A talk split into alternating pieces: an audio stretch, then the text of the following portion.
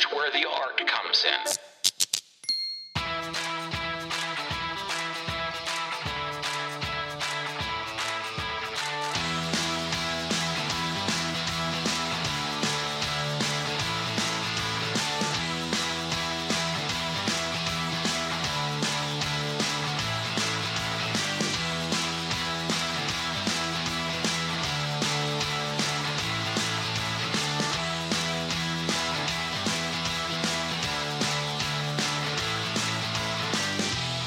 سلام. من حامد جعفری و این قسمت هشتم پادکست دیالوگی که دارین بهش گوش میدین. مثل همیشه خیلی ممنونم و خوشحالم که پادکست رو دنبال می‌کنین. مسیج میفرستین انرژی مثبت میدین. امیدوارم اینا ادامه دار باشه. و یه درخواستی که ازتون دارم اینه که اگه مهمون خاصی رو مد نظر دارین حتما به هم بگین. یا اگه حوزه خاصی هستش که می‌خواین واردش بشیم درش بحث بکنیم که مهمونمون تو اون حوزه فعال باشه حتما بهم بگین خوشحال میشم. سعی می‌کنم که پیشنهاداتتون رو لحاظ بکنم حتما. مهمون این قسمت آقای مهدی نایبی هست. مهدی نایبی هم بنیانگذار و مدیرعامل الوپیک اپلیکیشن درخواست پیک موتوری وانت توی تهران هست. مهدی به همراه هم بنیانگذارش آقای مهرشاد پزشک این کسب و کار رو توی آذر 95 را انداختند و خیلی سریع هم الوپک تونست رشد بکنه. و اگه توی کسب و کارهای اینترنتی چند سال اخیر بخوایم بررسی بکنین کمتر استارتاپی بوده که همچین رشدی رو داشته و به این شکل تونسته پیشرفت بکنه. الوپیک الان 200 بالای 230 نفر کارمند داره بالای 50 هزار نفر پیک موتوری و وانه توی سیستم الوپک ثبت نام کردن که به طور میانگین 30 درصدشون روزانه فعالن. مهدی دوران کودکیش پاریس بوده فوق لیسانس اقتصاد داره. و چند سالی هم لندن بوده تو چند تا از بانک های اروپایی فعال بوده. چند سال بعدش یک کسب و کار اینترنتی رو تو لندن راه میندازه به اسم کویک ویک تو سال 2011 که کویک ویک در واقع یک پلتفرمی بود که واسه افرادی که می‌خواستن event های توی شهرشون رو پیدا بکنن و ثبت نام بکنن توی event ها مهدی چند سال بعد میره آمریکا سیلیکون ولی اونجا بازار اونجا رو بررسی می‌کنه که کسب و کاری را بندازه. اما در نهایت تصمیم می‌گیره که بیاد ایران و به ایده الوپیک می‌رسه. توی پادکست مهدی درباره اینکه چرا بازار ایران رو انتخاب کردش صحبت می‌کنه. درباره فرصت ها و چالش های اکوسیستم کسب و کارهای اینترنتی صحبت می‌کنه. اهداف و برنامه آیندهش برای الوپیک ورزش مورد علاقش کتاب های مورد علاقش و خیلی موارد دیگه. امیدوارم این قصد رو با دقت گوش بدین. درباره موضوعاتی که آن نایبی صحبت می‌کنه درباره پیشنهادهایی که داره و کتاب هایی که معرفی می‌کنه و نکات ریزی که تو صحبتاش هستش امیدوارم اینا رو با دقت گوش بدین و لذت ببریم بیشتر صحبت نمی کنم بریم بشنویم مصاحبه با آقای مهدی نایبی رو.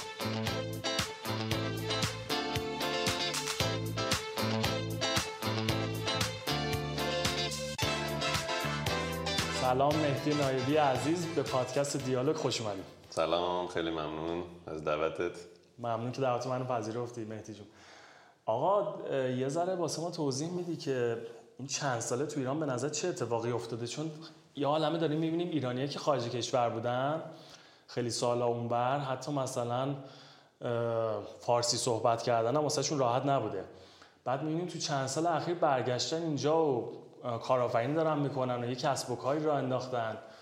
این داستانش خودت هم جز همین افراد هستی. فکر می‌کنم فرانسه بودی انگلیس بودی اونجا درس خوندی برگشتی. ایران الان دارید الوپیک رو انداختین. حالا با همکارتون. قضیه چیه؟ چه اتفاقی افتاده تو ایران؟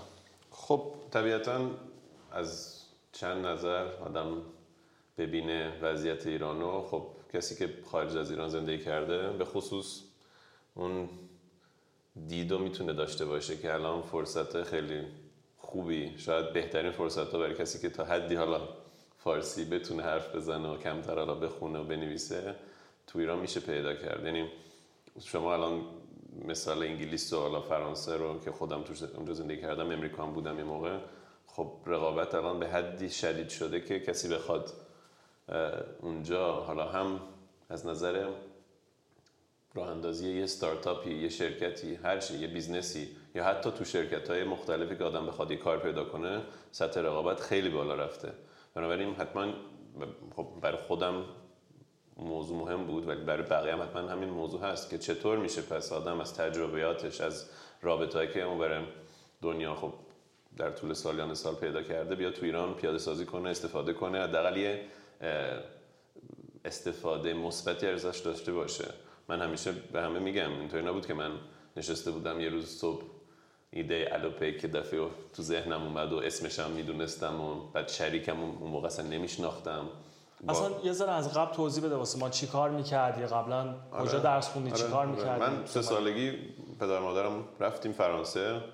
بعد تقریبا 17 سال اونجا درس خوندم و کارام زندگی کردم. یعنی بزرگ شدم تو فرانسه. بعد دانشگاهم که تموم شد من رشته‌م اقتصاد بود finance. هدفم همیشه این بود که برم تو بورس banking کار کنم خرید و, خرید و فروش سهام که بهشم رسیدم. یعنی 21 سالگی رفتم لندن بعد اونجا پولا رو داشتی پارو می‌کردی. رسیدم لندن که موقع اوج شاید آخرین اوج اون business banking بود که خب تو خیلی از فیلم ها خیلی جای اتفاقا از دویچه بانک هم بد حرف زدن. برای اینکه خب موقع یه جنسای ما دمو می‌دادن بفروشیم من فروشنده بودم. بنابراین اونجا ولی نیستش که شما روزانه 100 دلار 200 دلار 1000 دلار روزانه ما شاید 10 20 30 40 100 500 میلیون دلار جنس میفروختیم دونه ای بنابراین حجم بازار انقدر زیاد بود. خیلی جا هم اینو من گفتم تو بعضی از این برنامه همایشه که شرکت کردم اون دیدم و خب نسبت به خیلی چیزا عوض کرد. اینی که پول تو این سیستم حالا اقتصادی دنیا خیلی میچرخه. بعد آدم می‌بینه که دردسر اصلی آدمایی که ثروتمندن اینه که اتفاقا چجوری این پولشون رو می‌تونن استفاده کنن؟ حالا برمیگردیم به این موضوع ولی خب تو اون ده سال 11 سالی که تو بانک بودم خیلی رابطه های خوبی پیدا کردم سرمایه‌گذارای خیلی خوبی آشنا شدم باشون خب اون اعتماد کشید تا جایی که خب خیلی از از این آدمایی که همین امروزه سرمایه‌گذار اولی الوپک بودن از اون زمان پیدا شدن. بعد خب طبیعتا شد 2011 12 که کل سیستم بانکی دنیا داشت یه ذره ضربه بجور بهش خورده بود 2008 2009 خب معلوم بود که دیگه اون روند کاری قدیممون رو نمی‌تونستیم ادامه بدیم. یعنی اون فاز رشد وحشتناک دیگه تو بانک نبود. خب از اون طرف هم من همیشه کاری که به من تو بانک داده بودن اصلا پشت میز نمیشیدم. یعنی نمیشستم. من کارم این بود که دو سه سال بعد که شروع کرده بودم تو دویچه بانک منو فرستادن گفتن تو برو اصلا بازار خاورمیانه رو برام باز کن. تا حالا کسی از دویچه بانک تو خاورمیانه برای اون قسمتی که من یه جورایی مسئول شده بودم خیلی سن پایین کسی نرفته بود بفروشه اون جنسای سهامی رو. بنابراین اصلا کار منم یه جوری کارآفرینی بود. درسته توی چارچوب بانک کار می‌کردم. یعنی اون قدم corporate life نبودش دقیقا اصلا corporate life ی نبود کارم. گفتن تو برو عربستان حالا کویت قطر بحرین هر جایی که فکر می‌کنی می‌تونیم پیدا کنی برو مشتری پیدا کن سرمایه‌گذار پیدا کن پولشون رو بکشون بیاریم بیار بیاریم بر که هشت سال کارم این بود بین لندن و خاورمیانه بودم. که موضوع خیلی جالب اینه که تو اون هشت سال برای اینکه اون موقع خب داشتن این تحریم خیلی سخت و سنگین می شدن اصلا با ایران حق نداشتیم تلفنی حرف بزنیم از تو دسک بانک. بنابراین این داستانی همیشه به همه تعریف می‌کردم که شاید هفته ای من یه بار می‌رفتم و میومدم هر از بالای ایرانم رد می‌شدم. با هواپیما ولی هیچ وقت ایران وای نمیستادم بعد چند سال برگشتی ایران آخرش؟ خب نه کلا که من میومدیم گهگداری خب با پدر مادرم فامیلم تابستونا مثل خیلی از ایرونیا که خارج از کشور بودم. ولی من یه پریود ده سالی تقریبا اصلا نیومدم. بعد خب یه سفری 2015 اواخر 2015 یه ده روزی اومدم تهران. اون موقع دقیقا زمانی بود که شرکت های مثل دیجیکالا و حالا چند تا از این اپایی که دیگه الان بزرگ شدن و معروف شدن به خصوص تو جابجایی مسافر دا تازه راه افتاده. داشتن راه را اندازی میکردنشون دیگه. بنابراین یه حالت جالبی بود. یعنی هم برمیگردم به حرف اولی هم. اینطوری نبود که من می‌دونستم دقیقا چه ماهی برای چه کانسپتی با چه اسمی با چه شریکی چطوری می‌خواستم این کار را بندازم. ولی صد درصد حالا از فامیل خودم تا دوستایی که منو میشناختن تا شریک شریکایی که داشتم تو بانک و بعدش همه می‌دونستن که مهدی یه روزی دلش می‌خواد برگرده ایران. از تجربیاتش از اون دید بازی که خب نسبتا آدم خب پیدا می‌کنه دیگه. به خصوص اون کاری که من داشتم خیلی جا مسافرت کرده بودم. از اون استفاده کنه خب یه ایده ای رو پیاده سازی کنی تو بنابراین اون هدف همیشه بود. حالا چی شد که این شد اونجا خب در موردش می‌تونیم بیشتر حرف بزنیم خب اومدی ایران بعد اینجا رو داشتی بررسی می‌کردی. یادم مثلا اون موقع که هنوز پیکم راه نرفته ما با هم دیگه جلسه داشتیم توی کافه رفتیم و با هم دیگه صحبت می‌کردیم. موقع داشتی بازار بررسی می‌کردی. می‌خوام چی شد که به حالا الوپیک رسیدینا و شریک تو پیدا کردی. هم فارکی زدی. یه ذره ما توضیح میدی. آره اینم به خیلی به صورت پیشنهاد توسعه بهشون خیلی می‌کنم. این موضوعی که شما با همش اول دید باز باز داشته باشین. یعنی دوباره ما همه می‌دونن بازار ایران بازار خوبیه. همه می‌دونن رقابت کمه نسبت به بازارهای حالا مشابه. همه می‌دونن خیلی از concept های جایی که دیگه شما ببینین چی موفق شده تو ایران هنوز پیاده سازی نشده. همه می‌دونن نیروی انسانی بچه های باهوش خوبه کار کن داریم و می‌تونیم روشون کار کنیم که تیمای خیلی خوبی داشته باشیم. موضوع اینه که چجوری شما می‌تونین همه این ظرفیت ها رو بردارین استفاده کنین از این میکسه ایده در بیارین که بعدش بتونین تبدیلش کنین به concept موفق. درست؟ وگرنه ایده ارزشی نداره. بنابراین مشکل اولیه من این بود که اصلا من شناخت بازار و جامعه ایران رو دیگه نداشتم.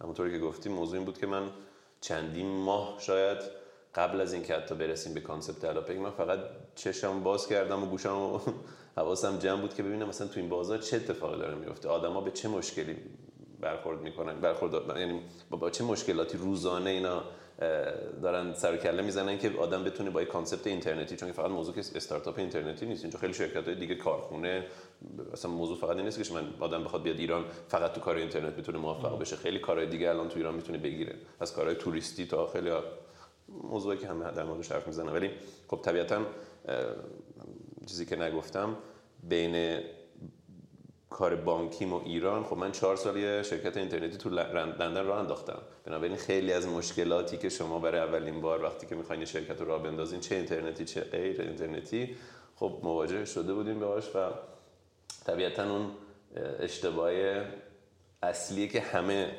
هر کی هستش هر جای دنیا هستش می‌کنه رو یه بار ما خب داشتیم تجربه تجربهش هم کرده بودیم. بنابراین یه جوری خیلی پخته تر برای این موضوع. نسبتا خب رسیدم ایران و اون دیده که شخصی که اولین بار می‌خواد شرکتش را بندازه رو دیگه نداشتم. از اون برم اون تجربه خب کسب کرده بودم تو کار بانکیم. رابطه ها رو به خصوص نگر داشته بودم. یعنی تمام اون سرمایه گذارا شریک هایی که داشتم رؤسای مختلف بانک خب موقع دیگه زیاد شده بودن دیگه. تو ده سالی که بودم خیلی از نظر سمت بالا رفته بودن. همه اینا رو خب یه پکیج داشتم بعد اومدم ایران خب ایده چی بود؟ ایده این بود که خب شما باید ببینین چه concept هایی توی خارج از ایران از یه حجمی به بالا موفق شدن. یعنی حالا اسمشو می‌ذاریم والویشن اسمشو بذاریم فروش. هر عددی که شما می‌خواین در نظر بگیرین که یه benchmark داشته باشین من گفتم ببریم ببینیم. هنوز اون موقع آشنا شده بودم شریکم. ببینیم چه کانسپتایی تو کشورهایی که تا حدی شبیه ایرانن. حالا اینا کیان؟ برزیل تا حدی درسته. چین و هند میشه آدم استفاده کرد به صورت الگو. اندونزی مالزی. کشورهای خب تا حدی پرجمعیتی که در حالت توسعه و همون اتفاقاتی که خب داشت تو ایران اون موقع میافتاد. یعنی پیشرفت از نظر اون علم جامعه در مورد اپلیکیشن و گوشی های هوشمند و حالا زیر ساختم داشت یواش یواش آماده می‌شد از نظر سرعت اینترنت. چه concept های اونجا موفق شده بودن با یه پیشرفتی که از مثلا 500 میلیون دلار به بالا والیوشن کسب کرده بودن. خب این لیست رو خیلی کم می‌کنه یه دفعه. یعنی شما می‌تونین بگین الان تو ایران 800 هزار تا concept موفق می‌تونه باشه که هنوز پیاده سازی نشده ولی concept موفقی که جای دیگه حداقل به 500 میلیون دلار والیوشن رسیده یه دفعه می‌بینیم 20 تا بیشتر نیستش. شما concept های اونجوری شاید 20 تا 40 تا حد اکثر پیدا می‌کنین تو دنیا که همه هم برمیگردن به زیر ساختا حالا یا تو کار ملک این استارتاپ ها یا تو کار جابجایی مسافر تو لوجیستیک تو غذا. تو B2B های بهش میگیم SaaS platform های بزرگ مثل Salesforce یعنی محدود concept ها مگر اینکه بخواین خب بریم تو concept های خیلی تازه که الان دارن تو امریکا اینا پیشرفت می‌کنن تو کار AR و VR و artificial intelligence و اینا که اصلا فعلا تو ایران دلیلی نیست آدم تو اونا وارد شه بنابراین برداشتیم مثلا concept الوپیک هم نبود. اولش ما کاری که کردیم دیدیم یه مسئله اصلی آدما میرن و میان از شهرستان ها اینه که بی خودی ماشینا خالی میرن از تهران. مثلا به کرج و کرج به تهران خالی ماشینا دارن یعنی این شخص تک نفره نشسته تو ماشینش بی خودی سه تا سه تا صندلیش خالی مونده. پس بنابراین اصلا ما اول دید کلیمون این بود که ما باید بریم تو کار جابجایی logistic transportation. درست؟ ولی خب اونجاست که باید همیشه ذهن آدم باز باشه. اون concept خیلی معروف و مهمم که شما تو استارتاپ ها دارین. بهش میگن pivot. یعنی شما هیچ وقت نباید عاشق ایدهتون بشین و نخواهین برای هر دلیلی عوض کنین. برای اینکه فکر می‌کنین که عوض کردن ایده یا concept یه جرمیه اشتباهیه یا قبول کردن یه اشتباه اشتباه شخصیه. برعکس خیلی از دوباره concept های موفق دنیا یا استارتاپ موفق آدم در موردشون می‌خونه. می‌بینن که اصلا اول یه concept دیگه بود flip کردن شدن چیز دیگه.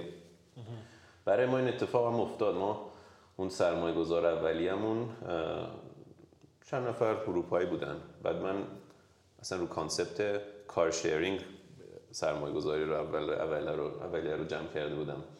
ولی خب یه ماه یه ماه نیم گذشت. خب اون موقع هم شانسکی آشنا شدن آشنا شدنم با شریکم خیلی اتفاق شانسی بود. یعنی یکی از دوستای مشترکمون از پاریس یه روز زنگ زده گفت ببین اگه می‌خوای بیا یه دقیقه من دفترم دارم روی concept تازه کار می‌کنم اونم یه سایت ملک بود داشت روش کار می‌کرد. CTO م اونم پاریس بود. بیا باش آشنا شد که فهمیدیم که سیتی واقعیش نبود. یه شرکت برنامه نویسی بود که داشت برنامه اپلیکیشن این آقا رو آوتسورس بهش کرده بود که بسازه. چون دیگه اونجا یه پنج دقیقه حرف زدیم دیدیم آره اصلا دیدمون یکیه. حالا به این دیدمون یکی هم برمیگردم بعدا. چقدر خوش شانسی هم تو این راه داشتی؟ مثلا پیدا کردن این آدما رو از اون برم خب اون سرمایه اولی که واسه پیک جذب کردیم به خاطر اون ارتباط قوی بودش که حالا اون سالایی که به خاطر کار قبلی که داشتی. آره آخه می‌دونی یعنی زندگی این نیستش که شانسه. شانس و آدم با زور بزنه که شانس در بزنه در در در درش زنگ بزنه چی میگن آره. یعنی اینه من شاید تو دو سه ماه اولی که برگشتم ایران با تقریبا شاید 300 400 نفر جلسه گذاشتم. از تمام این کارآفرینان که بودن دیگه هم همه این استارتاپ های معروف امروزه تا خیلی از آدمایی که تو کارهای اصلا استارتاپی نبودن. بیشتر برای شناخت جامعه ماده بودن. بنابراین دیدم خیلی باز بود. فقط هم اطلاعات داشتم جمع کردم خب طبیعتا با 400 نفر بشینه کسی یه دو سه چهار پنج نفر از اینا می‌تونه آدم حالا اسمشو بزنیم شانس پیدا کنه که شاید شریک خوبی می‌تونه باشه. ولی فقط موضوع شانس نیست. خب طبیعتا من گفتم شرکت داشتم قبلش تو, تو انگلیس. قبلش هم خب 10 12 سال تو بانک کار کرده بودم. مهمترین موضوع اینه که شما شخصی, شخصی رو 5 دقیقه می‌بینین 10 دقیقه ببینین. اون قابلیت رو داشته باشین که بفهمین طرف آدم خوبیه خوب نیست درسته درست نیست. اونم برمیگرده به تجربه اتفاقا. یعنی کسی اون دید اون حس رو نداشته باشه خب شاید صد نفر خوبم ببینه احساس کنه آدمای خوب تا حالا ندیده می‌دونین؟ این اون آدم شناسیه آدم شناسی هم از تجربه فقط میاد. بنابراین برای اینکه یه ریسک خیلی بزرگیه. یعنی دارین زندگیتون رو برای چند سال واقعا مثل یه ازدواج دیگه دقیقا. شریک داشتن co-founder داشتن. حالا کاری ندارم. راه را انداختیم concept رو بعد اونجا بود که ما خب یه درسته برگردیم ببینیم چرا الوپیک تونست اینقدر سریع رشد کنه. خب تجربه شخص نایبی داشت درسته. رابطه خارج از کشور که بتونن پول بیاره حالا حداقل سرمایه برای تامین کنه داشت. شریکش آقای مهرشاد پزشک یه شرکت برنامه نویسی داشت. خودش هم که برنامه نویس از 15 سال قبل با خیلی از شرکت ها هم داخل از ایران هم خارج از ایران کار کرده بود. بنابراین تجربه برنامه نویسی رو داشت. شریکش یه تیم 20 نفره داشت که خودش back end front end designer manager test، testing همه اینا آماده و امتحان شده. یعنی آدمایی بودن اینا دو سه سال قبلش با مهرشاد کار کرده بودن. بنابراین شما انگار هدفتون چه می‌دونم می‌خوام برم جنگ خب من یه ارتش آماده تمرین کرده ترین شده با کل تشکیلات. بعد دنبال چی بودیم؟ فقط خب یه سرمایه بودیم که بتونیم با این ارتش بریم جنگ. درست؟ اونجوری باید ببینیم موضوع رو. بنابراین تمام استارتاپ های دیگه مشکل اصلیشون اینه که اون تیم اولیه درست خب دو نفر سه نفر هر چقدر هستش فاوندر میشن. بعد تازه چندین ماه شاید چندین سال طول می‌کشه اون بیس تیم درست فنی اول و اپریشن دوم و مارکتینگ سوم پیدا کنن. ما اون همه اون رو شاید سه ماه حلش کردیم. بنابراین شما چی شد الان؟ کانسپت مهم نبود اصلا اون موقع. تیم base ش ساخته شد. دو نفری که تجربه داشتن و خب اشتباهات زیادی خودشون کرده بودن اشتباه بقیه رو دیده بودن. برای اینکه شریک هم مثلا با همین آقایی که آشنا کرد ما رو خب هی اینجوری با استارتاپ های مختلفی که میوادن پیشش براش هی پروژه می آوردن خب می‌دید دیگه طرف این مسیر رو رفت اشتباه کرد. با اون تکنولوژی برنامه نویسیش رو انجام داد اشتباه شد. این marketing کانال کانال رو انتخاب کرد اشتباه شد. بنابراین از تمام این تجربیات آدمای دیگه استفاده کردیم. خودمون هم که قبلش استارتاپ خودم داشتم استفاده کردیم. بنابراین با یه حجم دانش و اطلاعات خیلی پیشرفته تر از اون فازی که بودیم ما داشتیم راه مینداختیم concept و بعد خب می‌رسه موضوع تامین سرمایه. که گفتیم خب اون شانسی که داشتیم رابطه های خودم بود خارج از کشور. مبلغ زیادی هم نبود اول. بعد خب دقیقا رو کدوم concept کار کنیم؟ اون لیست فیلتره رو انجام دادیم. دیدیم از صدها concept شده سی تا. بعد سی تا گفتیم حتما پس بریم تو transportation. transportation رفتیم تو جابجایی حمل و نقل. دیدیم هی این موضوع پیک داره به گوش من می‌خورد. هر جا می‌رفتم می‌گفتم ببخشید چند تا پیک استفاده می‌کنید؟ شما روزانه 5 10 20 30 40 هر مغازه می‌رفتیم معلومه ما پیک می‌گیریم. هر دفتری می‌رفتم معلومه ما پیک استفاده می‌کنیم. که رسید یه جایی خب دوباره همیشه تو زندگی همه چی میکس شانس و فرصت و حالا اسمش هر چی خب آدم بخواد بذاره. رفتم لندن یه سفر داشتیم کار می‌کردیم. ما رو اون concept کار شیرینگ اسمش هم گذاشته بودیم همسف برگشتم لندن زنگ زدم به یکی از این سرمایه‌گذارای خیلی خوبی که اونجا هستش. ما ما سرمایه‌گذار ما نبود. یه آقایی بود من از قبل میشناختم. گفت بیا دارم می‌خوام یه چیزی بهت نشون بدم. رفتم دفترش بعد لپتاپش رو باز کرد. گفت اینو نگاه کن. چند تا سلاید بود در مورد شرکت تو برزیل. بعد خب اون موقع هم عددا رو که ما که امروز الوپیک داره رو نداشتیم. عددا اصلا اون چیز فوق العاده بود. یه concept هم دقیقا زده بود صفحه اولش. On demand delivery for Brazil. یعنی دقیقا الوپیک الوپیک برای دقیقا اونجا انجام دادن تو برزیل. دو سال بود طرف رو انداخته بود تو, تو سان پائولو ریو شهر دیگه برزیل. بعد از دو سال رسیده بود فکر کنم به ده هزار دوازده هزار درخواست روزانه. بعد رو عقب جلو کردیم و اینا. بعد برگشتم به اون فکرهایی که تو ایران کرده بودم در مورد پیک و که همه پیک استفاده می‌کنم. برگشتم تهران. چیزی هم به سرمایه‌گذارای خودم نگفتم تو اون سفر به لندن که عوض می‌خوام بکنم و اینا. بعد نشست اون طرف هم فرصت ایران نپرسید. تو ایران چه جوریه اونی که تو برزیل صد چرا؟ دیگه باز شد و اینا. برگشتم ایران بعد چی؟ روز صبح نشستیم دفتر. هنوز مهشاد همه داشتن رو اونکی برنامه کار می‌کردن. بعد وقتا دو, دو ماه بود. آه. بعد یه روز صبح نشستم گفتم ببین ولش کن. یعنی چی ولش کن؟ گفتم ولش کن اونو. یه چیز دیگه باید راه بندازیم. چی؟ شروع شد دیگه توضیح دادم گفتم ببین این اون اون این اون. گفت آره راست میگی. بعد گفت چیکار کنم پس؟ گفتم برو همین الان به بچه‌ها بگو وایستونن برنامه نویسی رو. از فردا سویچ کنیم به یه concept تازه. اسم نداشتیم. بعد اون موقع جذب سرمایه کرده بود. آره آره. بعد اونجا زنگ زدم به سرمایه گذارام یکیش گفتم یه تغییرات کوچیکی در کانسپت اون همصفه داریم گفت چی؟ می‌خواین از شهرهای دیگه بریم بیاین یا ماشیناتون فرق می‌کنه؟ گفتم نه اصلا میریم تو کار موتور. خب طبیعتا اونا ترسیدن. گفتن این پولمون رو گرفته و رفته ایران قشنگ. الان هم میگه اصلا نمی‌خوام اون کار رو راه بندازم. مثلا چه دیگه می‌خوام راه گفتم نه من اصلا دست نزدم تا به پولتون. می‌خواین پس بگیرین پولتون رو نمی‌خواین؟ اعتمادی که اول کردین به من شخص ادامه بدین. به نظرم یه چیز خیلی سرمایه گذاری رو به افراد دیگه تا 100 درصد. که اینجاست اون پختگی اون اون ور رو می‌بینه آدم یعنی طرف براش مهم نبود اصلا. گفتم که نه ما شما می‌رفتین بقالی هم می‌زدین پول رو میذاشتین میمون پیشت. برای اینکه اگه فکر می‌کنی بقالی موفق میشه حتما می‌دونی دیگه. بنابراین اون دوباره حل شد. بعد حالا اسمش خیلی ها می‌پرسن. اسمش هم اتفاقا این شریکم یه مشتری داشت که می‌خواست یه سایت سفارش یخ را را بندازه.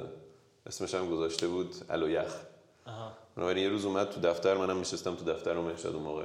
اومد و من داشتم گوش می‌دادم موزیک تو لپتاپم کار می‌کردم بعد حرف شد و الو یخ و این و این همونجا من رفتم گفتم اسمش هم که معلومه دیگه الو پیک. رفتم سایت رو همون تا جلسش تموم شه من سایت رو گرفتم و اینستاگرامش رو گرفتم همه رو گرفتم. جلسه رو تموم شد گفتم من شد اسمش هم معلومه چیه. چیه؟ الو پیک معلومه دیگه الو پیک اصلا معلومه. چی دیگه؟ اونم الو پیک شد دیگه اسمش هم از اونجا اومد. بعد خیلی سریع بچه ها موقع در عرض میگم سه ماه برای اینکه اواخر تابستون بود. ما شروع کردیم سافتورش کار کردم. اواخر تابستون هم افتادیم روش. خب هم از ذره اپریشنی ما شروع کردیم بر اونور ذره اطلاع جمع کنیم. هم از ذره مثلا من من خیلی جایی گفتم مثلا نمی‌دونستم پیک چیه سه سال پیش. مثلا کلمه پیک رو من تو عمرم استفاده نکرده بودم.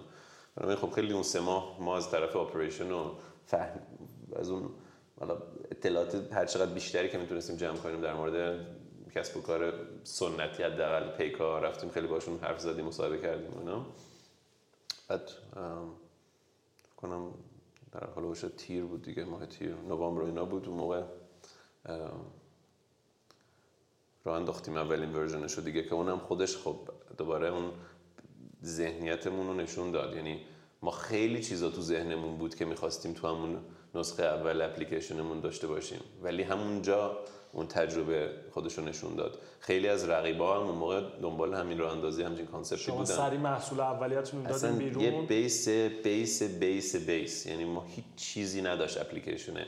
حتی framework مون هم استفاده کردیم. اون موقع اسمش بود Ionic Ionic اجازه میده خیلی ساده با web web language شما یه سایت بزنین با همون code base می‌تونین اپ اندروید داشته باشین با همون code base iOS یعنی حتی نرفتین native و اینا.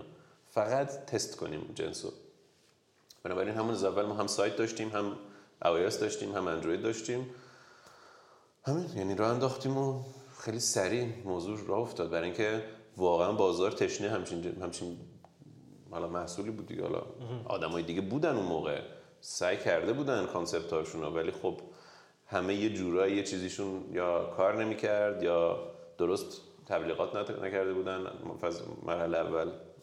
یه جا واسه صحبتات گفتی الان جنگه با داریم یه جوری جنگ میریم. واقعا همین شکلیه بین رقبا؟ آخه نه من آخه business و کلا business جنگ بدون گلوله. یعنی خب نه همون به همون معنی. دارم میگم یعنی انقدر رقابت سنگینه می‌تونه نه موضوع سنگین بودن یا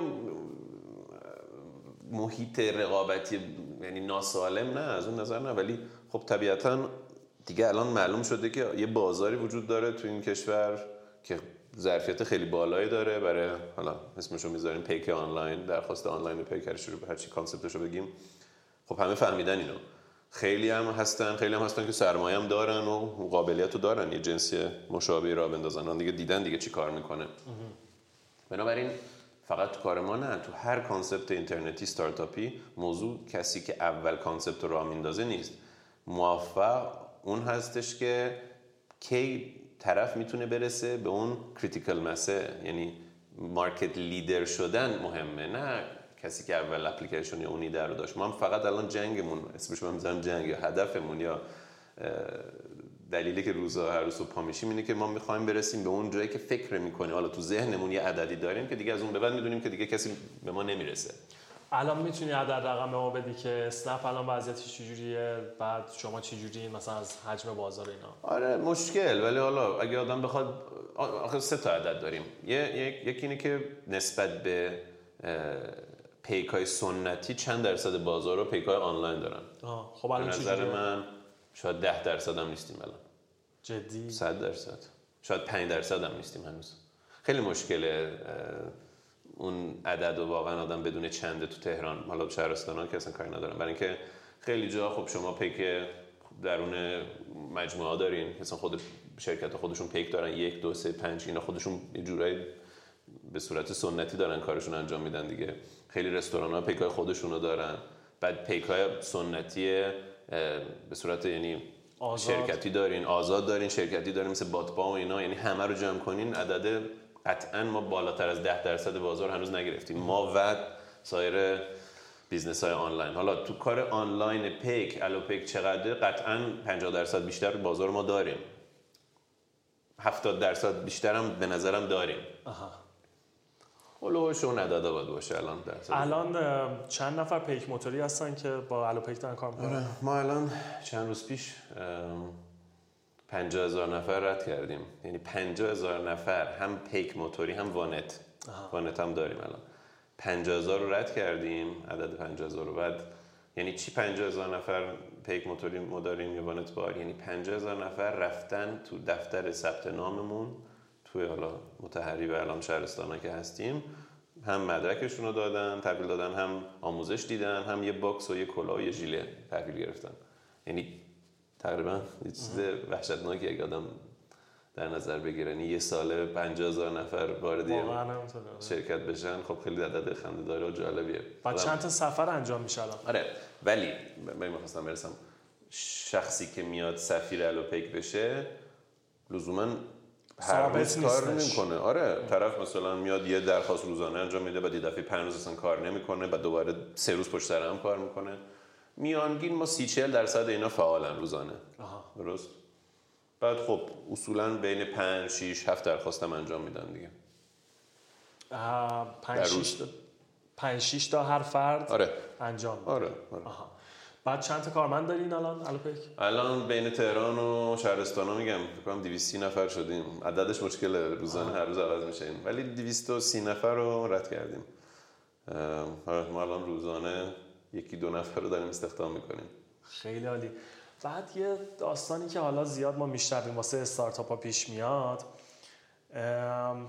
اینه که کسب و کارهای سنتی یا اصناف میان میگن که آقا اینا بازار ما رو به هم ریختن. بعد میان حالا شده خشونت توش بوده نمی‌دونم از لحاظ حقوقی اومدن این کار حالا بررسی کردن و نمی‌دونم اومدن شکایت کردن و اینا بوده. با اینا چجوری دارین دست و پنجه نرم می‌کنین؟ شانسی که ما داشتیم این کلمه شانس استفاده می‌کنم. شانسی که ما داشتیم شانس بوده. نه باز آخه شانس ولی right place at the right time. آره timing درست بود. ما از وضعیت و از تجربه دیگران و از مشکلاتی که دیگران داشتن تو این بازار استفاده کردیم. ما قبل از اینکه مثلا الوپیک وارد app store بشه. شخص خود من و اون مشاور حقوقیمون رفتیم یه روز صبح اتحادیه پیک موتوری و وانت بارا منیریه. بعد اونجا خب پروسه خیلی استانداردی دارن. کسی که می‌خواد مجوز پیک موتوری بگیره میره یه فرم پر می‌کنه.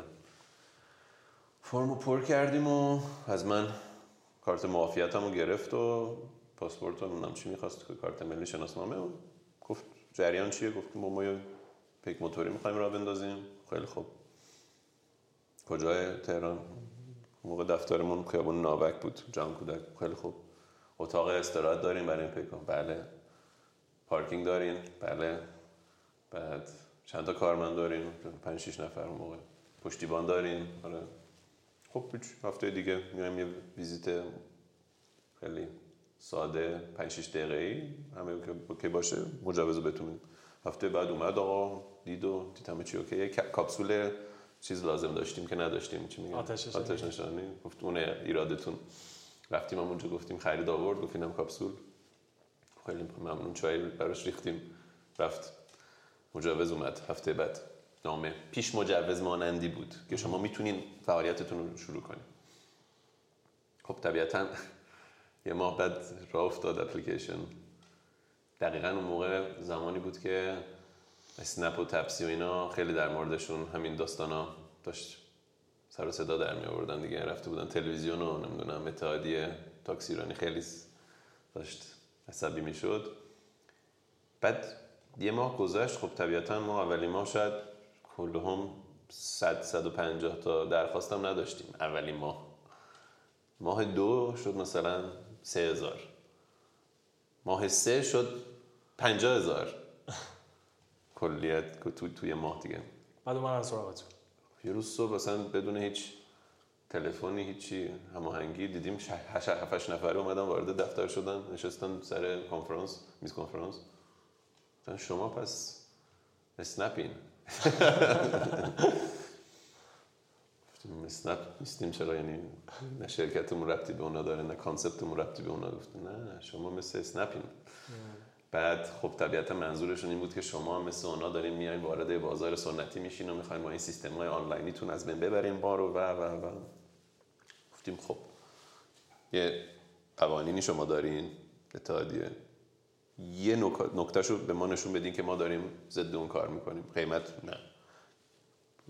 از نظر آموزش هر پیک که وارد مجموعه میشه چک میشه سفته ازش گرفته میشه عدم اعتیاد عدم سوی پیشینه کاملا ام کارمون هم که فرقی نداره با شما. به که تلفن زنگ بزنه ما با اپلیکیشن تمام طرف درخواست رو می‌گیره و انجام میده. خلاصه بازار ما یه مزیتی داشت اینم بود که خود اتحادیه پیک موتوری وانتبارا توی جنگ سالیان ساله با شهرداری تهران بود با باتپا یعنی باتپایی که بزرگترین پیک آن به پیک موتوری تهران بود خود باتپا مجوز نداشت. بنابراین ما وارد یه حوزه شدیم که اصلا خودشون بین همدیگه جنگ می‌کرد جنگ داشتن. بنابراین اصلا حواسشون به ما نبود. و تا ما رسیدیم و دیگه من گفتم دیگه ماه صد هزار پنجه هزار دیگه رسیدیم 500 هزار درخواست ماهیانه دیگه نه چیکار کنن؟ بله. اصلا دیگه تموم شد. بنابراین کلیت موضوع اینه که خب هر صنفی هر کسب و کاری هر business ی خودش یه تعداد آدمای قدرتمند داره. خب باید انتخاب کنیم صنفی که می‌خوایم واردش بشین و سعی کنیم باشون یا تعاملی داشته باشین یا باید بجنگیم. ما شانسی که داشتیم خب یا حداقل اتفاقی که افتاد تونستیم سریع رشد کنیم. ما از اول هم کارمون رو به صورت قانونی انجام دادیم.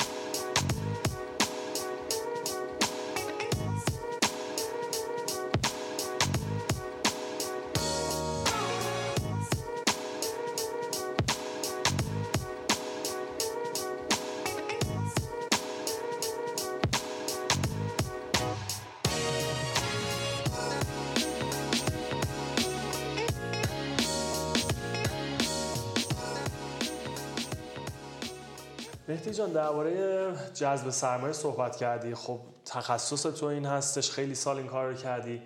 چه چی میگن ادوایسی داری واسه شنونده ها؟ کسی که اگه بخواد از خارج کشور یک سرمایه جذب کنه چی چه چیزی می‌تونه به این پروسه کمکش بکنه؟ یا مثلا تو شعری که قرار بده و نمی‌دونم پولی که قرار دریافت بکنه چه پیشنهادی داری؟ چه جوری باید باشه تو مرحله اولی کار؟ خب در مورد جذب سرمایه از خارج که اکثریت موضوع باید رابطه خصوصی باشه. یعنی من تونستم از اون چند نفر پولی سرمایه جذب کنم این بود که سالیان سال منو میشناختن و به شخص مهدی نایبی اول اعتماد کردن. الان طبیعتا به شریکم هم صد درصد اعتماد دارن و به کانسپت الوپک اعتماد دارن. ولی مرحله صفر اینه که یه رابطه خصوصی باید باشه. بنابراین کسی که به من بگه من هیچ کس رو نمی‌شناسم می‌خوام برم از خارج الان پول بیارم بهش میگم ول کن. اون راه درست برای شما نیست. بعد برمیگرده به جذب سرمایه داخلی. خب الان به چه الوپیک چه ده ها concept دیگه که تو این چند سال دارن خب تا حدی برندهای معروف میشن تو ذهن مردم.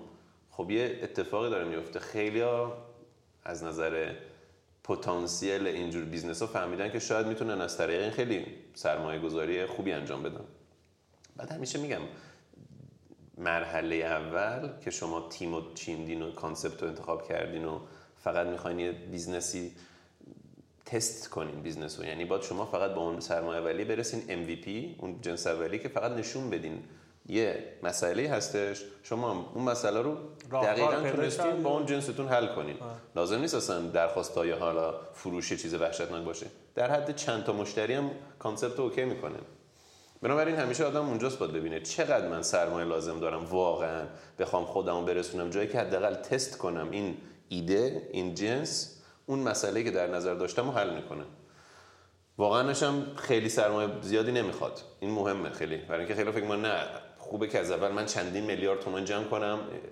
خدای نکرده اگه نتونم از همون اپ اولم نتونم اون نتیجه رو بگیرم خیلی وقت داشته باشم اپای دیگه خب تست بعد کنم. پول زیاد بگیریم اول؟ 100 درصد. مرحله اول خیلی با پول کمی؟ باشه. نه یعنی خب اولا که اصولا خیلی سهم بیشتری باید بفروشه شخص بخواد اون سرمایه رو جذب کنه. دوم اصلا دلیلی ندارین شما این کارو بکنین. این تلف پوله. یعنی اینو با در نظر آدم بگیره. خب یه تعداد محدود آدمی هستن تو زندگی هر شخصی که اون اعتماد به اون آدم دارن. یعنی من اگه همه اونا رو بسوزونم شانسامو خب برای business بعدی دیگه کسی نمونه به من بگه. حالا چه پدر مادر باشه چه فامیل باشه چه دوست و چه آشنا چه شریک. یعنی شما بین اون آدما هم همیشه من میگم friend دوست family فامیل fool فول یعنی آدمای خنگ. یعنی فقط اونجور آدما به مرحله صفر یه ایده پول میدن. بنابراین شما همیشه باید مواظب باشین که اون گروه رو از بین نبرین. برای اینکه شاید فردای روزی دیگه دارین دیگه هیچ کسی نمی‌خواد بهتون پول بده.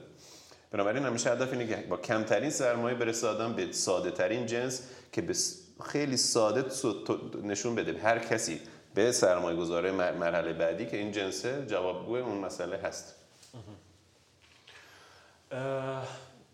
مهدی گفتی که انقدر کارمند دارین دی بالای 200 الان کارمند دارین و به هر حال کار سنگینی هم هستش. واسه انجام همچین کاری هم آدم تو زندگیش باید یه نظم خیلی فکر می‌کنم خوبی باید داشته باشه. یعنی یک سبک زندگی که شاید تا قبل از این من داشتم با یک شرکت خیلی کوچیکتر یا اصلا واسه خودم کار می‌کردم تو اون کار قبلی اینجا دیگه من باید یک نظم دیگه تو زندگیم بدم. می‌خوام بدم یک روز کاریه اه، تو الان به چه شکل؟ صبح چه ساعتی بیدار میشی؟ چی کار انجام میدی؟ تو طول روز چی جوریه؟ شب چی جوری تموم میشه؟ خب این واقعیت شاید نخوان بعضی اینو بشنوم ولی کسی بخواد یه شرکتی حالا چه الوپیک چه concept های دیگه به جایی برسونه که موفق باشه شرکت صد درصد ذهن و وقتش رو باید برای اون شرکت بذاره. یعنی چه خودم چه شریکم چه اکثریت کارمندامون واقعا کل زندگیشون رو گذاشتن برای این موضوع. یعنی من اونجوری نیستش که یه تایمی دارم میام و یه تایمی دارم میرم. شریکم هم هیچ تایمی نداره میاد سر کار رو میره سر از, از اینجا خونش مهمترین موضوع شاید ولی اینه یعنی باید ذهن طرف آزاد باشه. یعنی خیلی از آشناهام دوستام آدمایی که خب خیلی دلشون می‌خواست اونا هم یه کاری خودشون را بندازن یه استارتاپی را بندازن نمی‌تونستن. چرا؟ چون که مشکلات زندگی جلوشون رو می‌گرفت. طرف زن داشت بچه داشت مشکلات دیگه داشت که مجبور بود چه می‌دونم فلان قدر پول ماهیانه برسونه به دست فامیلش وگرنه اصلا زندگیش نمیچرخه. اینو نمیگم که انگیزه آدمایی که زن و بچه دارن از بین ببرم نه خیلی کسایی هم بودن با این شرایط اتفاقا تونستن. بله. راه حلی پیدا ولی کردن. واقعا استارتاپ داشتن شرکت اینترنتی حالا هر چی. یه استارتاپ رو انداختن یه سرمایه گذاری کلیه یه ذهن و انرژی و وقت و یه وقت یه شخصه. و فامیل وقتی که فامیل دارن. برای اینکه تنها سیستمی که شما می‌تونید داشته باشین حتی جایی که ما میگیم رقابت کمتره تو ایران رقیب هست همیشه هم آدما دنبال از بین بردن اون لیدرن بنابراین فقط فقط با ذهن آدم باز باشه. حالا روندهای مختلف داره. من و شریکم خب خیلی آدمای تا حدی سعی می‌کنیم با ورزش این کار انجام بدیم. حالا همین دفترمون برای خودمون یه و- gym کوچولو درست چیکار کردیم. می‌کنی؟ چه ورزشی؟ نه هر چی. از یه کیسه box داریم و شریکم یه تردمیل داره و دوچرخه سواری هر چی. ولی مهم, مهم موضوع مهم اینه که ورزش مثلا تو case ماها اون وقت کافی رو بهمون میده اون یه ساعت دو ساعت حالا نیم ساعتی که ذهن آدم باز میشه و آرامشی داشته باشه. هم آرامشه هم از این از این نظری که یه ذره آدم ببره با اون محیط. برای اینکه کار ما یه جوری که هیچ وقت وای نمیسته. یعنی من خونم میرم هم ادامه داره موضوع از من سوال می‌کنن بچه ها موضوع رو باید ایمیل ها رو بخونم report های روز رو می‌خونم. صبح پا میشم report هایی نخوندم و باید بخونم. همونجوری هم که گفتی تازه ما شرکتمون 200 نفره. یعنی هدف اصلی ما خب این نیستش که همینجا وایستیم. فردا میشیم 500 سال دیگه ما امیدواریم که میشیم هزار نفر. موضوع اینه که ولی چجوری scale رو manage کنه آدم؟ اینه سوال درست. یعنی management scaling مهمه. اونم خودش یه روند داره. این نیستش که بعضی آدما تو این دنیا به دنیا آمدن مدیرای فوق العاده و می‌تونن همینجوری از خود به خود بفهمن. نه تکنیک داره روند داره. مهمتر از هر چیزی اعتماد با آدم داشته باشه به تیمش. یعنی تا اینجا تونستیم ما بکشونیم موضوع رو با این سرعت اینه که ما یه تیمی درست کردیم که تونستیم 100 درصد بهش مسئولیت بدیم و هیچ وقت ما نمیگیم فلانی این کار رو اینجوری انجام بده.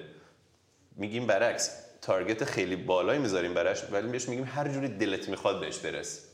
یه جوری خودشون پیدا می‌کنن. درست؟ بنابراین روند کاری ما درسته از یه نظر همونی که می‌گفتیم فشار خیلی بالاست کار همیشه هست تمومی نداره. نباشم خودمون پوش می‌کنیم بیشتر یعنی اون اونی که من و شریکم به هم, به- به هم دیگه یعنی تکمیل مکمل هم شدیم اینه که هر دومون اون دید پیشرفت رو داریم. یعنی فردای روز یه, رو- یه ساعت دو ساعت بیکار باشیم نمیشینیم بیکار بگیم خب کار نیست دیگه. برمیداریم می‌بینیم چجوری می‌تونیم بازم جنس تغییر بدیم چجوری با مشتری بهتر سرویس بدیم و و و.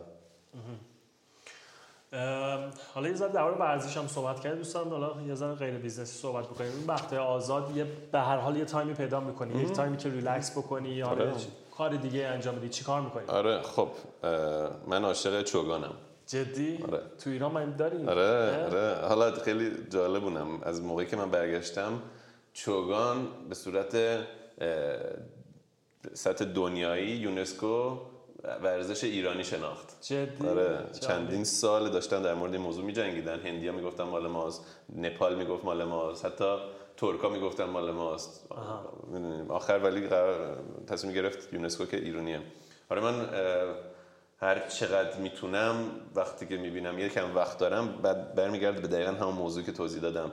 چوگان یکی از تنها ورزش هاست که من من خیلی ورزش کردم. از رزمی بگیر تا اسکی از دوچرخه سواری تا تنیس از فوتبال تا ورزش روی آب اسکی روی آب. ولی تنها ورزشی که پیدا کردم که دیگه الان من واقعا تمام وقت خالیمو می‌ذارم برای موضوع چوگانی که ذهن آدمو کاملا خالی می‌کنه.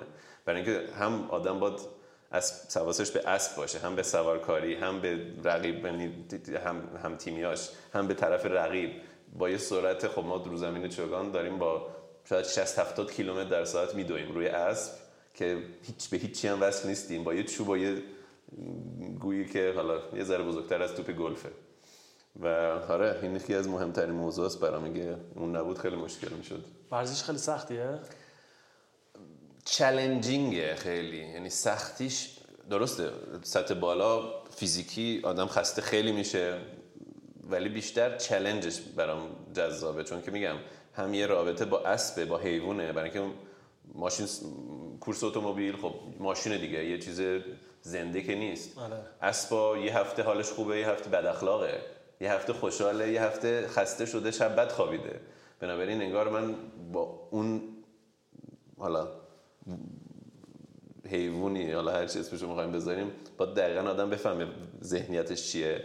بعد با اون بسازه بعد رو زمین بره بعد با آدما که دور زمینن استراتژی بشینه. یعنی هم فوتباله هم تنیسه هم اسب سواریه هم یه جوری شطرنجه. برای اینکه چوگان سرعت انقدر بالاست هر کسی موفق میشه که بتونه دو سه مرحله قبل از اینکه بقیه فکر کردن را بیفته اسبش رو ببره یه طرف زمین که بقیه نباشن.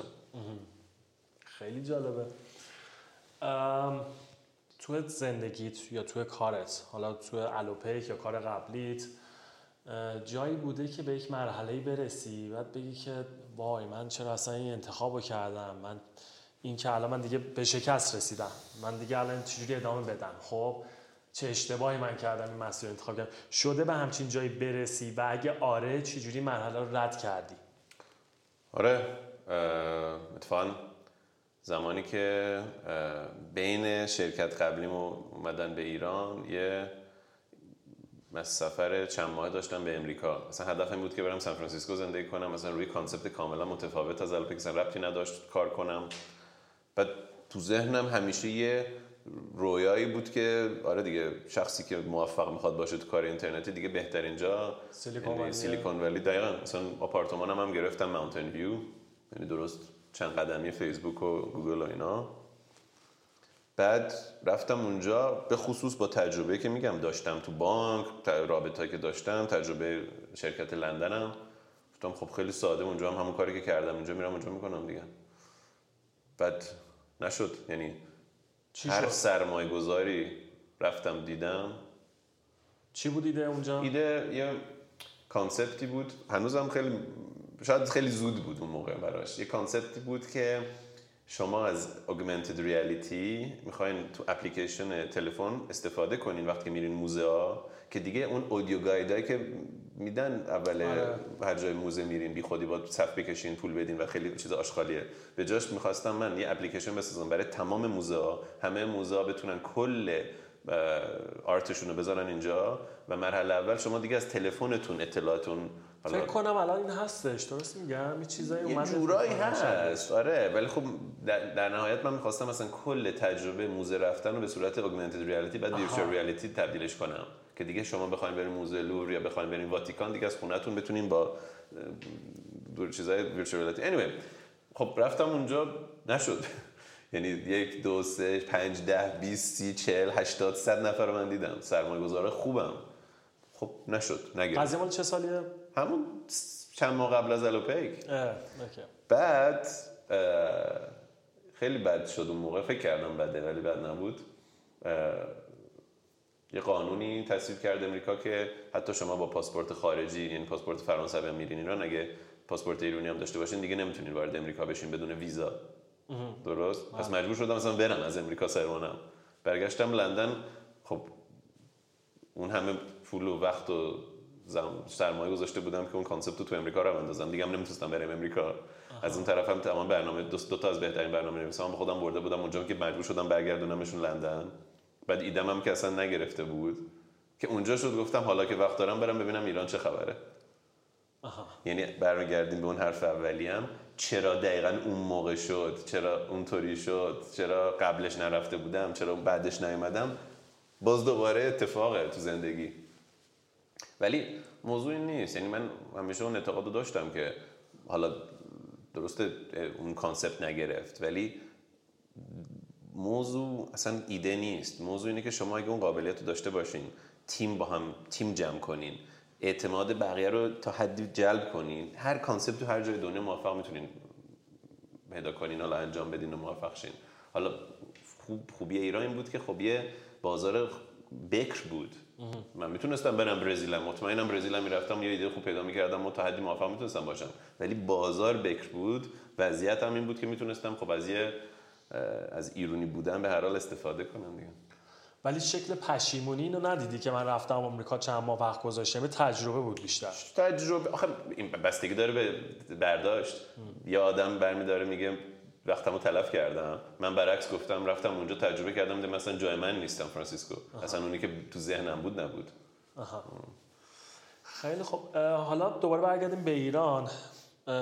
startup ecosystem ایران حالا اگه اکوسیستم اسمش بخوایم بذاریم یه چند, چند سالی شکل گرفته. بعضی میگن خیلی hype ی توش زیاده خروجی ازش اونقدر نیست. شاید بگیم که الوپیک تو این دو سال اخیر دو سه سال اخیر استارتاپی بوده که واقعا استارتاپ دیگه ای نداشتیم مثل الوپیک که اینجوری جواب بده. حداقل من اینجوری فکر می‌کنم. فضا startup ecosystem ایران چطور می‌بینی و فکر می‌کنی که بزرگترین مشکلش الان چی هستش؟ الان خب شاید بزرگترین مسئله اکوسیستم ما حالا دقیقا همونطوری که گفتی اسمشو بذاریم اکوسیستم نبودن منتور و آدمایی که تجربه اجرا کردن استارتاپ رو داشته باشن.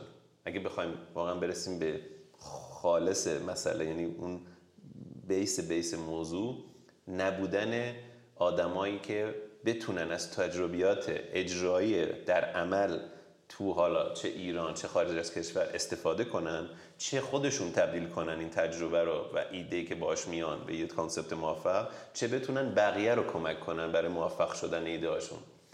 هر جا من رفتم به همین مشکل خوردن اصولا آدما. اینه که نمی‌دونن چجوری ایده رو تبدیل کنن به concept concept رو به یه business موفق. هر جای دنیا شما میرین حداقل تو اون شهرهایی که تونستن برای خودشون یه اکوسیستم واقعی بسازن بهشون میگن خب second time third time entrepreneur. یعنی آدمایی دارن که یه بار شرکتش رو ساخته فروخته دوباره یه شرکت ساخته فروخته بعد شده mentor شده advisor شده چه می‌دونم co-founder هر چی. ما الان یکی از ضعف‌های اصلی و این خب برمیگرده به موضوع مختلف. مثلا شما چه می‌دونم چرا تو استونی استارتاپ های خیلی موفقی داشتیم. چرا اسکایپ از اونجا اومده؟ چرا چند تا استارتاپ های خیلی موفقی تونستن از اونجا حداقل استارت بزنن بعد برن کشورهای اروپایی دیگه؟ حداقل موضوع این بود که اونجا رفت آمدا زیاد بودن. ما الان دو تا مسئله داریم اینجا. یک اینه که خب بومی سازی همچین اکوسیستمی طول می‌کشه خیلی. خب درسته الوپیک اسنپ چه می‌دونم دیجیکالا فلان.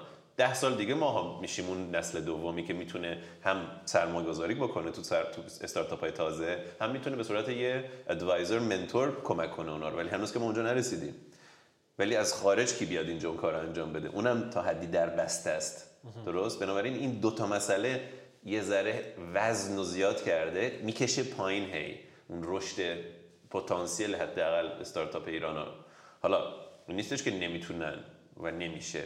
استارتاپ ها دارن راه میفتن آدما دارن تجربه کسب می‌کنن ولی طرف همونطوری که اول توضیح دادم آدمایی که می‌خواستن با ما رقابت کنن خب خوردن به دیوار دیگه اکثریتشون نتونستن با ما رقابت کنن. چرا؟ چون که تجربیاتی که ما داشتیم و نداشتن. ولی خوبیش این چی شد؟ خب همین شش ماهی که با ما جنگیدن خیلی چیزا یاد گرفتن. بنابراین همون آدما یا یه سریشون که حداقل اون انگیزه رو از دست ندادن استارتاپ بعدیشون مطمئنا خیلی موفق تر میشن ولی طول می‌کشه. شما یا باید وقت بذارین برای ساختن همچین اکوسیستمی. یا با تجربه رو از بیرون بیارین یا با از داخل یه جوری اینو تحریک کنین. یعنی راه حل دیگه ندارین. بقیه موضوعی که اینجا خیلی در موردش حرف می‌زنن نبودن سرمایه و مشکلاتی که مثلا چه می‌دونم سنفای مختلف برای استارتاپ ها ایجاد می‌کنن و نمی‌دونم حالا اسمشو بذاریم قوانین چی؟ قوانین. واقعا اونا دلیل کند بودن پیشرفت این اکوسیستم نیستن اینا. واقعا همون موضوعی که من میگم یعنی کم بوده رابطه و رفت آمد و شبکه سازی اکوسیستم و ایران با حالا حداقل اکوسیستم ناحیه. اون اجازه میده اون تبادل نظرها و اون تبادل چه می‌دونم تجربیات و اون اکسچنج تجربیات که خیلی سریعتر اجازه میده استارتاپ ها رشد کنن. اونو نداشته باشین خب خیلی موضوع رو سنگین تر می‌کنه. دقیقا همین اتفاقایی هم که تو این چند سال اخیر افتاده یعنی رشدی که ما داریم می‌بینیم از همین ایرانی هستن که خارج کشور اومدن یا خب شرکتی بوده اومدن اصلا فرد خارجی آوردن چند ماه اینجا کار کرده ترین کرده نیروها رو یعنی ولی چین هم همین بود. یعنی چین هم جک ما رو بگیرین از علی بابا تا خیلی از استارتاپ های دیگه تو چین که موفق شدن. اونا همین مراحلی که ما الان داریم طی می‌کنیم تو ایران امروزه 20 سال پیش طی کردن. که اون 95 رو انداخت استارتاپش 96 97 هرچی خب اونم 10 سال طول کشید. ولی خب باز اونا خیلی اون روابطی که داشتن بین خودشون و کشورهای آسیا شرقی خیلی بیشتر بود. از خیلی از شهرهایی مثل هنگ کنگ و سنگاپور استفاده کردن برای همین تجربه گرفتن و تجربه کسب کردن. حالا. حالا یه چند سال اخیر خیلی این ride sharing ها و سرویس های مثل الوپیک و ride hailing app ها اینا خیلی گل کردش. یه مدت تو این یکی دو سال می‌گفتن که خیلی mobile payment می‌تونه الان خیلی رشدی داشته باشه. بعد از این میگن شاید ممکنه messaging app ها تو ایران خیلی رشد داشته باشه. حالا با شرایطی که واسه تلگرام ممکنه به وجود بیاد ممکنه بسته بشه. می‌دونیم شرکت های دارن روی این قضیه سرمایه گذاری می‌کنن. نظر چی آینده startup ecosystem فکر می‌کنیم حداقل اون player های بزرگ به کدوم سمت دارن میرن؟ من معتقدم هم تو کار fintech خیلی چیزا میشه انجام داد تو ایران. حالا لزوما موضوع payment نه ولی کلیت موضوع fintech خیلی پتانسیل داره. دوما تو کار concept های B2B بهش میگیم software as a service SaaS. مثال بین المللیش مثلا چیزی مثل Salesforce مثلا ما تو ایران نداریم های cloud-based B2B خوبی که تونستن پیشرفت سریع بکنن. یعنی هستن آه خیلی همکاران مثلا خب همکاران دقیقا مثال غلطشه یعنی اونا یه شرکت خیلی قدیمی هن که نتونستن خودشونو با این سیستم پا پا نیومدن اتفاقا همون اینویشن رو ندارن. اون نوآوریه رو ندارن که بتونن واقعا یه cloud-based SaaS product B2B باشن که کمک کنن برای شرکت های کوچیک. سریع خودشون هم HR شون رو handle کنن هم business هم CR و اینا. من یعنی اگه یه جا باشه که به نظرم ده سال دیگه خیلی یک شرکت حداقل می‌تونه یه چیز خیلی بزرگی بشه. تو SaaS هستش تو fintech هستش. خب هنوزم که هنوز ما خیلی از concept هایی که جای دیگه موفق بودن رو نداریم تو ایران. هنوزم ما لیدر تو کار ملک نداریم. یعنی خیلی از استارتاپ الان هستن سعی می‌کنن ولی هنوز شما ندارین یه جایی که راحت بتونین واقعا هر جوری حالا آپارتمان باشه دفتر باشه پیدا کنین نداریم هنوز. یعنی هنوزم آخر باید تلفنی به املاکی زنگ بزنین و اونا جور کنن براتون. حداقل ما خودمون تجربهمون فعلا همون بود. برای دفتر پیدا کردن و آپارتمان پیدا کردن. بنابراین خیلی concept درسته.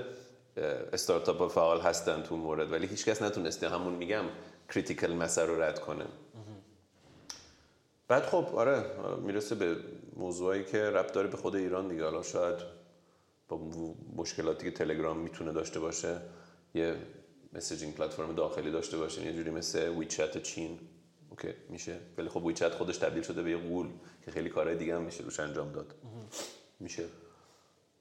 شما خودتون با این concept ی که الان الوپیک داره حالا نمونه خارجی شما زیاد دیدیم تو مثلا اندونزی Gojek هستش.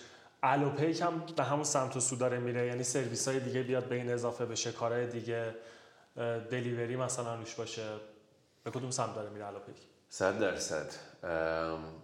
ما الان چندین هفته دیگه حالا اگه برسیم قبل از نوروز نرسیم بعد از نوروز مارکت پلیسمون رو میندازیم. بنابراین دو قسمت می‌بینین دیگه از این به بعد رو الوپیک ارسال خرید. و تو قسمت خرید خب یه دنیایی باز میشه برامون. چون که هم بحث من با دوستای دیجیکالامون داشتیم. که آیا الوپیک می‌خواد تبدیل بشه به فروشگاه آنلاین؟ نه. ما ته ته پیچ الوپیک آدم بگیره. از همون روز اول که من دنبال سرمایه بودم گفتم الوپیک می‌خواد آن دیمند پلتفرم ایران بشه. حتی نه آن دیمند دلیوری یعنی اونش هم من برداشتم. آن دیمند پلتفرم ایران. من از آن دیمند همه چی می‌تونم بخوام. می‌تونم پیک بگیرم. می‌تونم غذا سفارش بدم. می‌تونم فروشگاه حالا گل فروشی شیرینی فروشی هست. هر جا غذا کیک شیرینی میگم هر که فکرشو بکنین بیارن.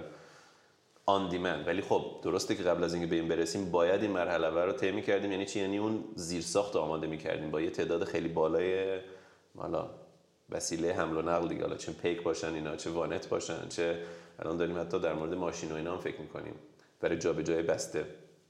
بنابراین دقیقا هم مثال درسته. گوجک حالا ولی بومی سازی گوجک یعنی ایرونی ورژن ایرونی گوجک چون خیلی از سرویس های گوجک اصلا نه میشه تو ایران پیاده سازی کرد نه اصلا قانونیه. ولی خب خیلی از قسمت هایی که موفق بود گوجک ما می‌تونیم اینجا برداریم تبدیلش کنیم به چیز ایرونی. مهدی جان تو اگه برگردی به زمان 20 سالگیت دانشجو بودی دیگه. چیزی هستش که تغییر بدی کار یه کاری رو یه جور دیگه انجام بدی؟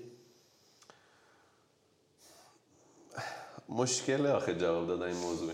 من شانسی که آخه اون اتفاقی که افتاد برام اینه که دقیقا اونی که می‌خواستم موقعی که از دانشگاه بیرون رفتم بهش رسیدم. یعنی واقعا برام یه رویا بود که برم تو اون محیط بورسی خب، و دقیقا یه, چیز، یه موقع هست آدم یه چیزی رو می‌خواد بعد بهش می‌رسه. مثال همون سیلیکون ولی که رفتی. تو ذهنت خیلی بزرگ کرده بودی اونجا مثلا برم چه اتفاقی میفته اینا.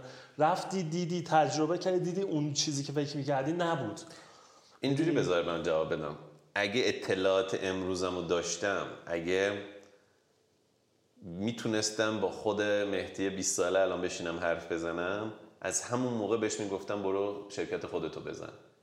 یعنی اون اسمش رو نمی‌دونم بذاریم طمع بذاریم اون کششی که نسبت به finance و بورس و اون محیط و اون جوی که برام همیشه از بچگی خیلی جالب بود می‌تونستم اگه اونو روش یه ذره کار کنم می‌گفتم از همون موقع یعنی سال 2002 برو تو کار خب، اینترنتی. موقع مگه network درست شده؟ و مگه همین افرادی که الان سرمایه گذاری کردن رو الو پیک اون ارتباط رو موقع داشتی؟ نه ولی وضعیت فرق کرد اون موقع ما تازه از اولین boom اینترنت داشتیم بیرون میومدیم و یه محیط کاملا متفاوتی بود. هم تو اروپا هم تو امریکا.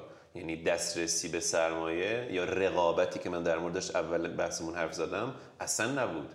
نسل اول این کارآفرینان موفق اینترنتی اروپا اتفاقا همون موقع شروع شد Spotify و سکایپ و نمی‌دونم Shazam و خیلیش هم موقع بحران اقتصادی بود دیگه هم موقع که گفتی که دقیقا این burst شد. و اینا رفت کنار اینا اومدن بالا یعنی. طرف دیدش چیزی واسه دست دادن نداره. من برم یه کمپانی راه بندازم تازه ایلان ماسک و پیتر تیل سه سال بود دو سال بود PayPal رو فروخته بودن یعنی اول اول موضوع بود ماجرا بود. بنابراین خب دنیا داره مسیر خیلی مشخصی رو میره طرف دیجیتال شدن همه چی. درست؟ software همه چی رو به قول اون VC امریکایی میگه software is eating the world. یعنی هر چی شما در نظر بگیرید حتی یه صندلی به زودی اینو به صورت یه کد بیس می‌تونین پرینتش کنین 3D پرینتش کنین. بنابراین همه چی طرف سافتور میره.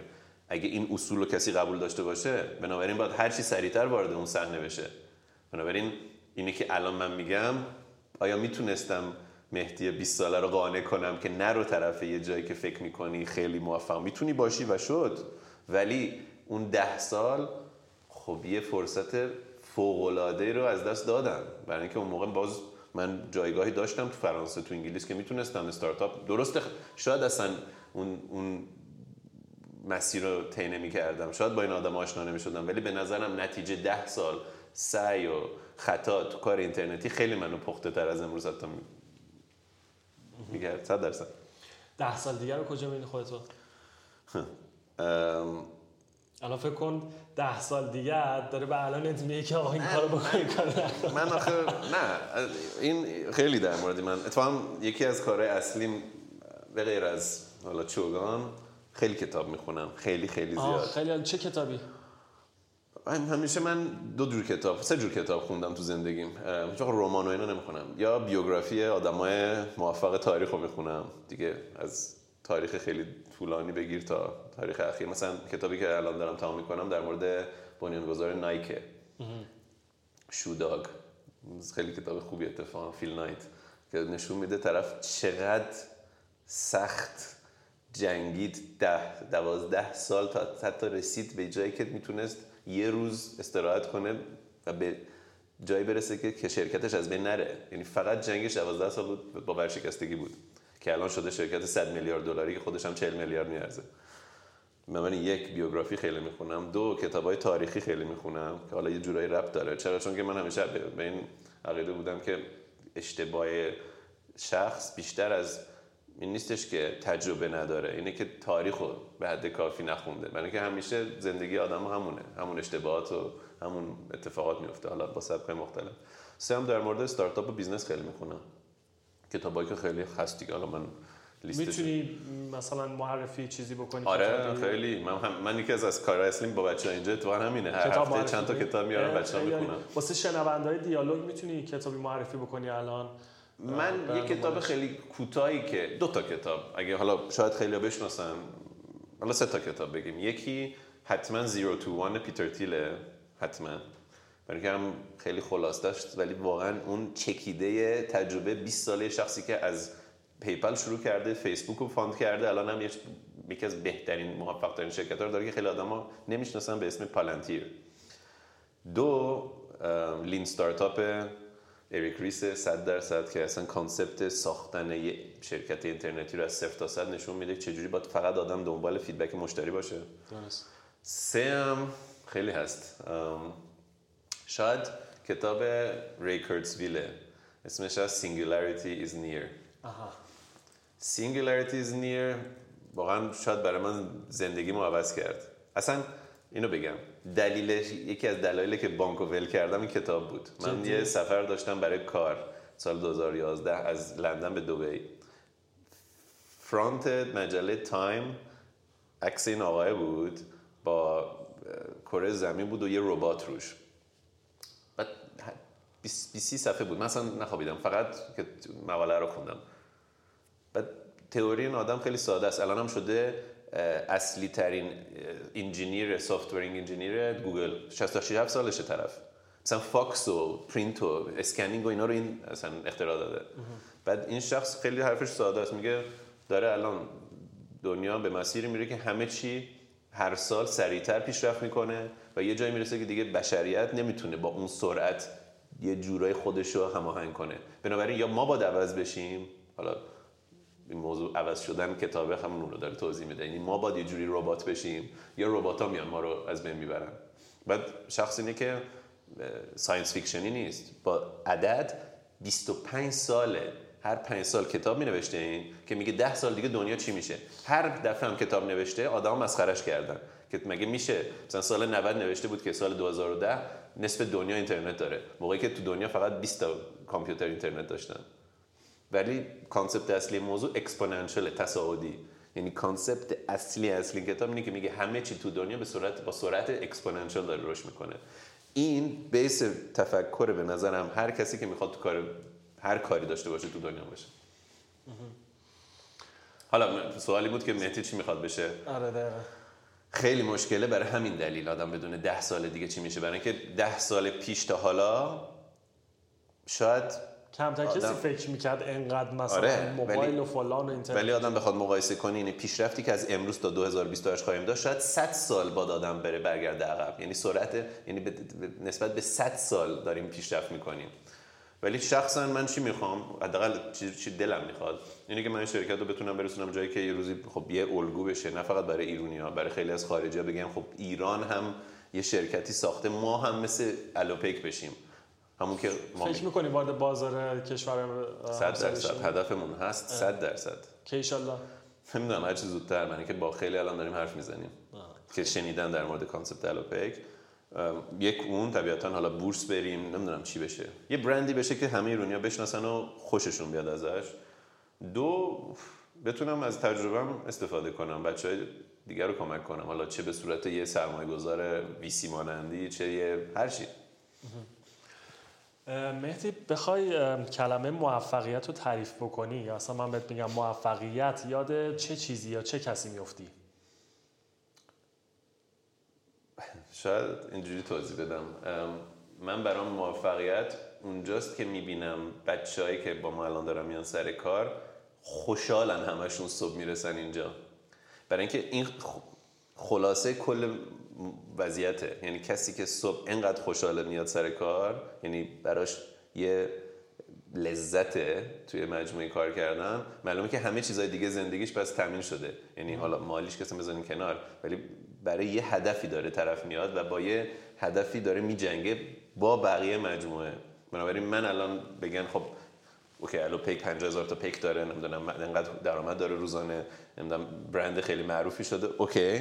مهدی نایمی مثلا به صورت یه کارآفرین خیلی موفق می‌تونه حالا تا حدی شناخته شده تو ایران. OK همه اینا. ولی اون من به نشون میده که موفق شدیم. برای اینکه جمع همه اینا می‌تونه فقط همچین چیزی رو ایجاد کنه. موضوعی هست چیزی هستش که عمیقا بهش باور داشته باشی و بگی این درسته. در مورد business و اینا هم نیست هر چیزی. و بگی این درسته من به این سمت و سو میرم. اکثر مردم هم ممکنه با حرف من مخالف باشن ولی من کاملا به این باور دارم به این حرف یا این هر چیزی که هستش. چیزی هست؟ خب آره اینه که به نظرم ایران خیلی آینده اتفاقا روشنی داره. روشنی داره. آها. برای اینکه دوباره شاید تو همین لول خودمون با 200 خورده نفر ما داریم نشون میدیم که هیچ کمبودی نداره این کشور. نه از نظر نیرو انسانی نه از نظر عقل و شعوری که بتونه آدم یه کانسپت خیلی پیشرفته و مدرن و به صورت الگو بسازه. نه بازارش کمبودی داره نه کاربرامون ضعف دارن نه پیکامون از خودشون کمی چیزی کم نشون دادن. حتی مقایسه آدم می‌کنه اتفاقا با هم بازارهای دور ایران خیلی پیشرفته تریم ما. بنابراین خیلی با من حرف می‌زنن هم داخل هم خارج از کشور میگن نه این همچین چیزی نمیشه و اون امیدی که داری برای آینده ایران شاید چیز درستی نیستش. ولی من معتقدم که هست. برای اینکه الان ایران خب یه نسلی که ما یه جورایی جزوش هستیم تقریبا 75 درصد جوونن بنابراین اینا فقط لازمه بهشون یه فرصت داده بشه که بتونن تو همین جور concept تو همین جور مجموعه کار کنن. بعد یه دفعه می‌بینن که نه لازم نیست طرف باشه بره امریکا یا لندن یا پاریس یا مالزی یا هر جایی که می‌خوان برن. تو همین کشور خودشون می‌تونن بهترین چیزها رو بسازن و با بهترین آدما کار کنن. خیلی عالی. حرف آخری هست واسه شنونده ها کسی بخواد کسب و کاری را بندازه اینجا. آره. حتما کتاب بخونین میگم همیشه من به همه و همینجا رفتم گفتم. یعنی خود من شخص خیلی از کارهایی که انجام دادم خیلی از تجربیاتی که تا حدی ازش استفاده کردم این همون حالت مدیریتی که پیاده سازی کردیم توی مجموعه و کارهایی که می‌کنیم تو زندگیمون از تجربه آدمای دیگه یاد گرفتیم که نوشتن و حداقل اونقدر صادق بودن که برن اینا رو توضیح بدن تو کتابی. دو هر چی سریعتر برمیگردیم به مهدی 20 ساله هر چی سریعتر هر کسی بتونه شروع کنه هر جور ایده ای هر جور استارتاپی هر جور concept ی برای خودش راه بندازه. برای اینکه خود اون شخصو پخته می‌کنه می‌دونی؟ بعد سه اینه که اگه خودشم نتونه شخصی والا برای هر دلیلی استارتاپی راه بندازه ایده نداره بره یه جوری با استارتاپ که الان داره راه میفتن تو ایران کار کنه. چه پاره وقت باشه چه ما اینجا خیلی دانشجو داریم. طرف نصف هفته میره دانشگاه بقیه هفته میاد اینجا کار می‌کنه. همین این در عرض 6 ماه یه دفعه می‌بینی یه پیشرفت فوق العاده داشت شخص. کسی که حالا شاید دانشگاه خیلی خوبی می‌رفت شاید دیده خیلی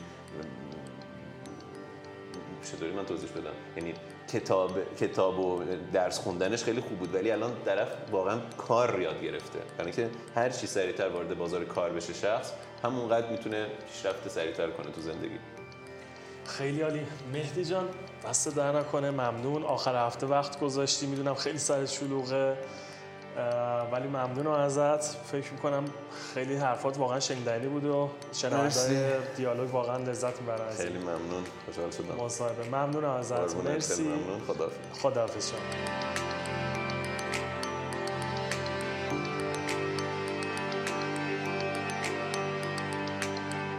صحبت با آقای مهدی نایبی رو شنیدین. امیدوارم این قسمت هم دوست داشته باشین. با من در ارتباط باشین پیشنهادها و انتقاداتتون رو واسه من بفرستین. ایمیل من هست contact at hamedjafari.com آیدی من توی توییتر و اینستاگرام حامد جی اف هست. تا قسمت آینده خدا نگهدار.